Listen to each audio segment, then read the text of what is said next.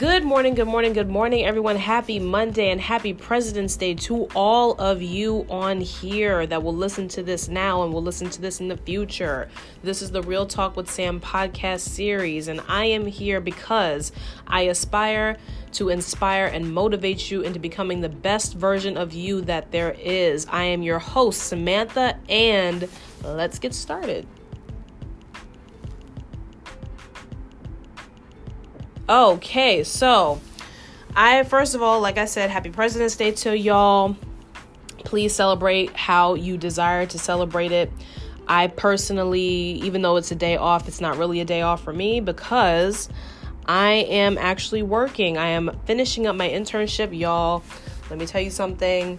Thank God, because I'm telling y'all, this has been a trying internship for me, but I thank God that I got through it. I thank God that um, He's given me the strength to get through it, and I have learned a lot in the process. So I can't say that this wasn't a value. This was a very um, high value, but it was also a lot of stress associated with it. So um, that was just a little bit of a, you know, a little peek of my life um, or a little peek of you know what I go through on a daily basis. Y'all, this is to be a very casual episode. This is not to be very structured like it usually is. Okay, this is just me talking to y'all as if I'm talking to my best friend. Okay, so what I want to talk to you about today is actually um, a revelation in result of being highly stressed out. And um, I'm sitting here with a cup of tea in my hand and a glass of water. And what I want to talk to y'all excuse me, what I want to talk to y'all about today, well, this episode is entitled A Cup of Tea and the Absence of Sound. So I'm just going to pause right there so you guys can get a sense of what silence or a very minimal sound sounds like.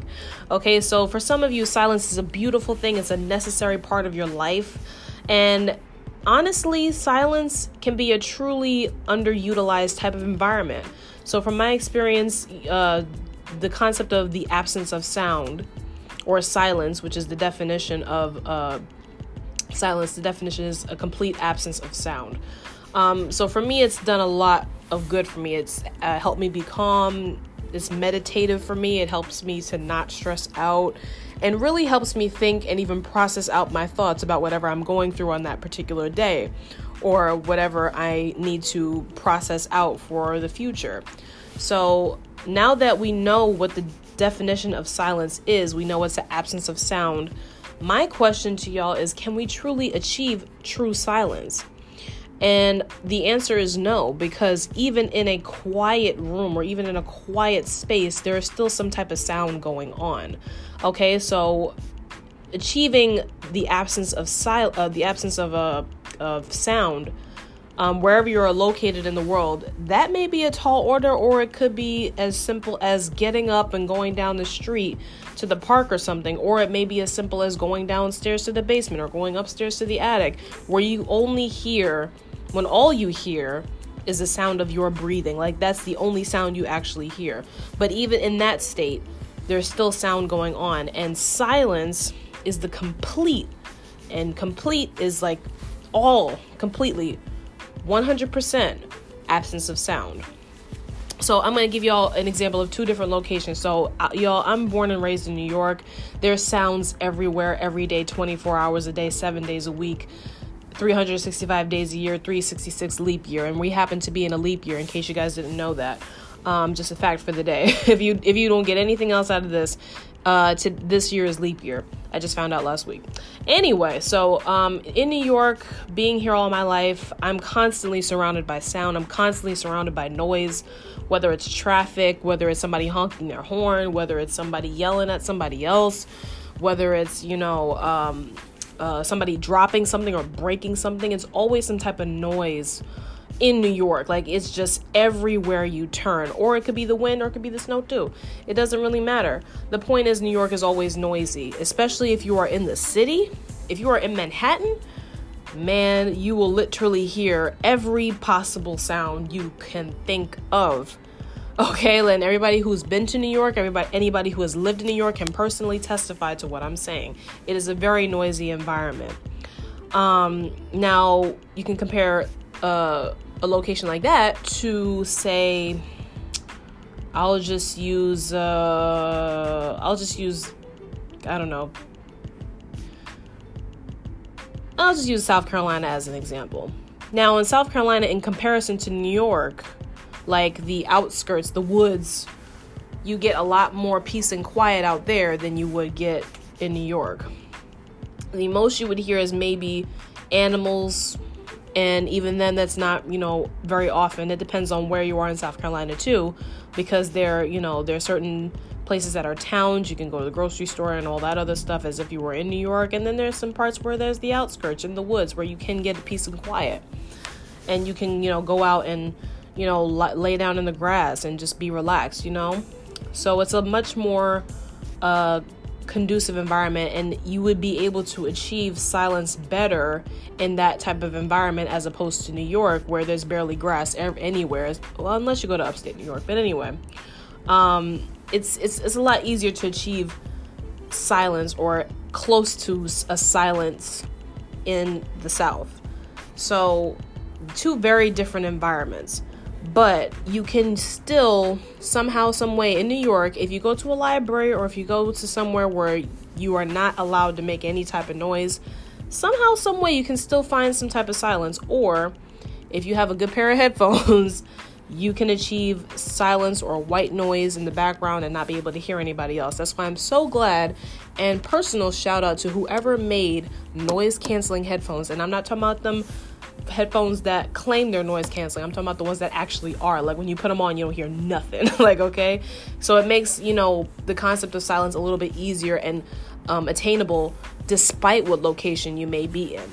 But I want to give you guys a couple of points for today um, that really resonated with me um, as I was really thinking about this topic. So the first point that I want to give y'all is really uh, uh, based on your perception, but this i mean this is my opinion but i do think that there is some factual um, information in here. So the first point is silence is not boring. It's a good environment for processing your thoughts. Now again this tip is an opinion based on my experience but some of you may agree some of you may not agree so much because some of you may may be able to thrive in a noisy environment or with music played in the background whether it's louder or minimal. But whatever your background this is the truth aspect that I want you guys to really grasp. Whatever your background noise style is whether it's close to silence whether it's white noise whether it's music whether it's whatever whether it's jazz I suggest you use it to process your thoughts. Whatever environment that you can really think, use it to process your thoughts. My second and final point is there is a difference on the condition of why you are silent. So, in other words, you can be silent for meditative purposes, like you can go into silence with the intention. Remember, we talked about intention. You can go into silence with the intent of you wanting to meditate, or you can be silent because you may be one of those people who get real mad real quick um, and you tend to get really quiet when you get upset. Now can i testify to y'all real quick? I am one of those people that d- tends to get very si- that tends to quiet down considerably when i am upset. And anybody who knows me personally who has interacted with me and has seen me upset knows what i'm talking about and it's it's honestly it stemmed from when I was a child. It's always been that way because at first it was because I was afraid of what would happen if I did verbally express how I felt or had or because I knew it was going to be backed up by some body language that might have been violent. So I thought, you know, from that point on, I decided that maybe the best thing for me is to remain quiet until I calm down. And honestly, that's the best decision I could possibly make is to be silent.